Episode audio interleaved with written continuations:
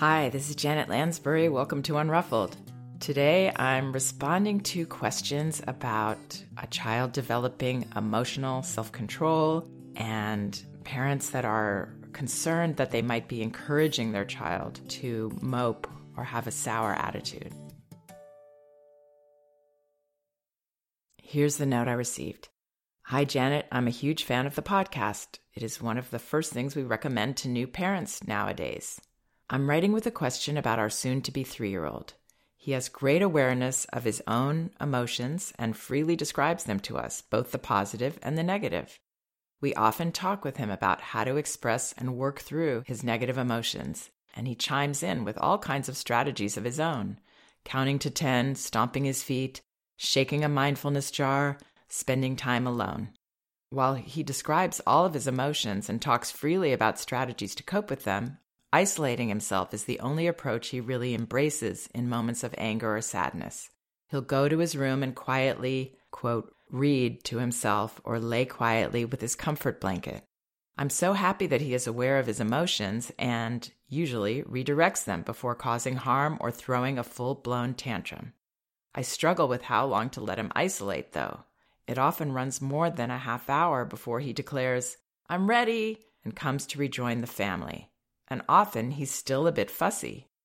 Should we be concerned that we are encouraging him to mope or empowering his sour attitude? I don't really see what our other options are, as we obviously can't force someone of any age to feel something they don't. I just wonder if we should be more assertive in having him try alternative strategies. Thanks again for the work you do. Okay, so wow, this little boy sounds amazing that he's so aware of his emotions and freely describes them, that he is using any kind of strategy to calm himself and then come out when he's ready. That's quite unusual for a child this young. I also love this family's focus on awareness of emotions because that's really the key to everything. However, I want to caution these parents and other parents that are trying to help their child in this way to not rush this process, to not harness ideas onto their child too early, because it is a slowly developing process. This idea of emotional regulation. Self regulation starts with co regulation. It starts with us being there to support our child in their emotions. And then that develops eventually into self regulation. It sounds like this child is already trying to fix his feelings himself, and therefore he may be suppressing some of his feelings.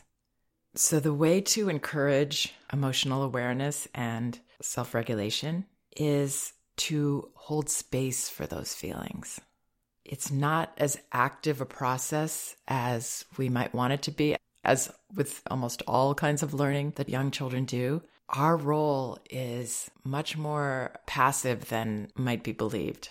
Our role is to support, to trust, to allow children to do what they're able to do, to be that safe presence. And I think these parents have gotten caught up in too much teaching too much working with the feelings rather than letting go and letting them be and trusting them. So it seems that they might be harnessing ideas on this boy that he is far from being able to incorporate yet. And I'm going to say that I, I do have a pet peeve around a lot of the early childhood education that's happening where we're trying to teach young children mindfulness and even these products like the mindfulness jar and calm down corner and getting children to pull it together way before they're ready to and when the feelings aren't expressed yet.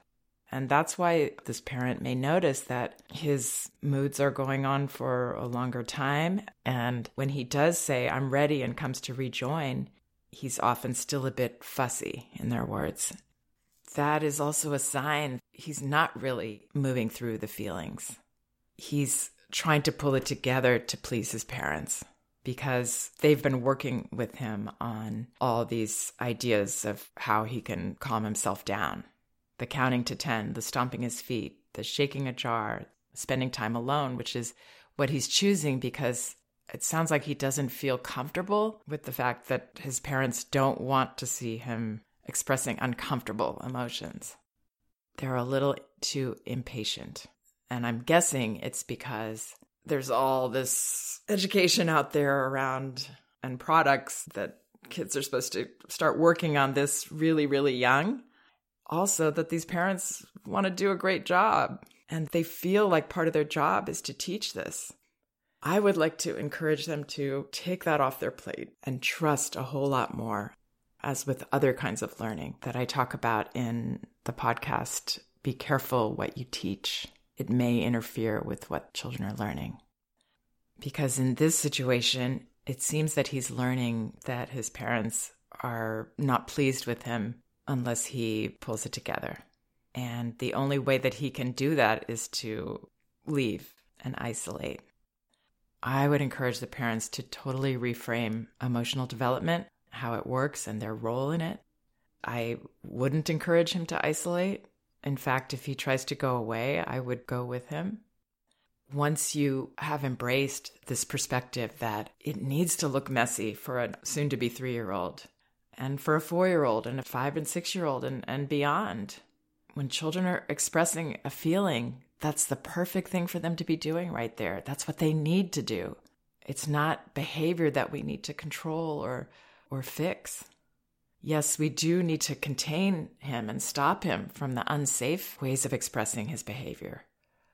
But ideally, it will be completely fine for him to scream and fall on the floor and want to throw things, want to hit, and want to get it out of his body the way that young children do.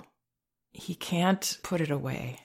So, turning this around that all emotions are healthy, us seeing it that way, and then delivering that message to him through our actions, which is the way that children get our messages.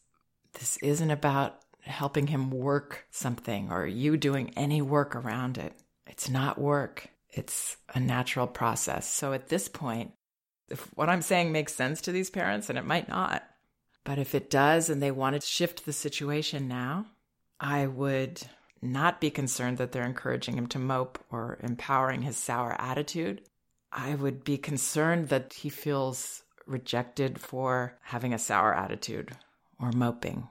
And those are things we all feel like we need to do sometimes, and especially a toddler. They have a lot of reasons to mope and have a bad attitude, and it's healthy for them to do those things. So, the big challenge for these parents will be to shift their perception. Once they've done that, the way this could look is that they actually look for any moment when their child is feeling less than perfect, and they see that as a golden opportunity to give them a different kind of message, a healthy message, a connected message that we're on your side and yeah, this is what this feels like, you know, and it feels uncomfortable, but it does pass. And that's a message children learn experientially. So they learn it by passing through it, not by fixing it or trying to fix it. Fixing it doesn't really work. And they can't just express it through words, as amazing as this child is and how articulate he is. He can't express all the stuff he's feeling in words and feel satisfied that he's expressed it. It's not the way it goes for children this age. They express it full on with their whole bodies and minds and hearts.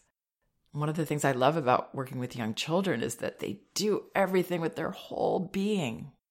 And that's how children learn about emotions by letting the emotions wash over them until they're done trusting those waves that they need to pass on their own and not be dammed up by us. So, anytime this child was vulnerable, I would remind yourselves that this is something we want him to share, that feelings are safe and healthy for him to have, not something he needs to run away from or avoid or hide from us, that we accept him. We want him to feel safe.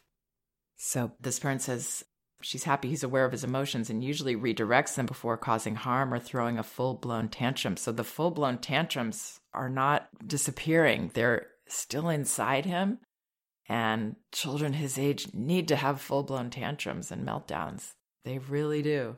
to be able to feel comfortable again and to learn that feelings do pass. So, whatever he's feeling, instead of talking to him about how to work through the emotions and do something with them, I wouldn't talk. I would just breathe, let your shoulders drop, trust, allow the space. Don't push back on whatever he's saying at all. In fact, agree with his right to feel what he feels. So maybe he's just screaming, Wow, it feels terrible. You're screaming. Not that he's going to hear that, but this is to tell ourselves this is safe. This is good. This is how he learns all the things that we want him to learn, that his parents have been working very hard at helping him learn. But the way to achieve that looks a lot different and is actually a lot less work for us as parents, too. Our job is just to reflect and trust. Yeah, oops, I can't let you do this, but yeah, you want to throw things, you want to hurt me, you want to hit me, I'm going to stop your hands. Yeah, you seem really, really angry. Empathizing, encouraging, trusting that he will develop the skills in time through our modeling of our own emotional regulation and through his brain developing, his prefrontal cortex developing, which isn't complete until age 25. And some of us still struggle sometimes with emotions getting the better of us. So let go of the strategies, replace them with trust and belief in your child, trusting mostly that whatever we're feeling, any of us, we need to be able to go there all the way for it to pass completely. And ideally, especially as a child, we need to be able to share it with a loved one that validates for us that it's healthy, that it's not something to change or fix, that we're safe. I hope that helps. For more, both of my books are available in paperback at Amazon No Bad Kids, Toddler Discipline Without Shame, and Elevating Childcare A Guide to Respectful Parenting. You can also get them in ebook at Amazon, Apple, Google Play, or Barnes & Noble, and in audio at audible.com as a matter of fact, you can get a free audio copy of either book at Audible by following the link in the liner notes of this podcast. Thank you so much for listening. We can do this.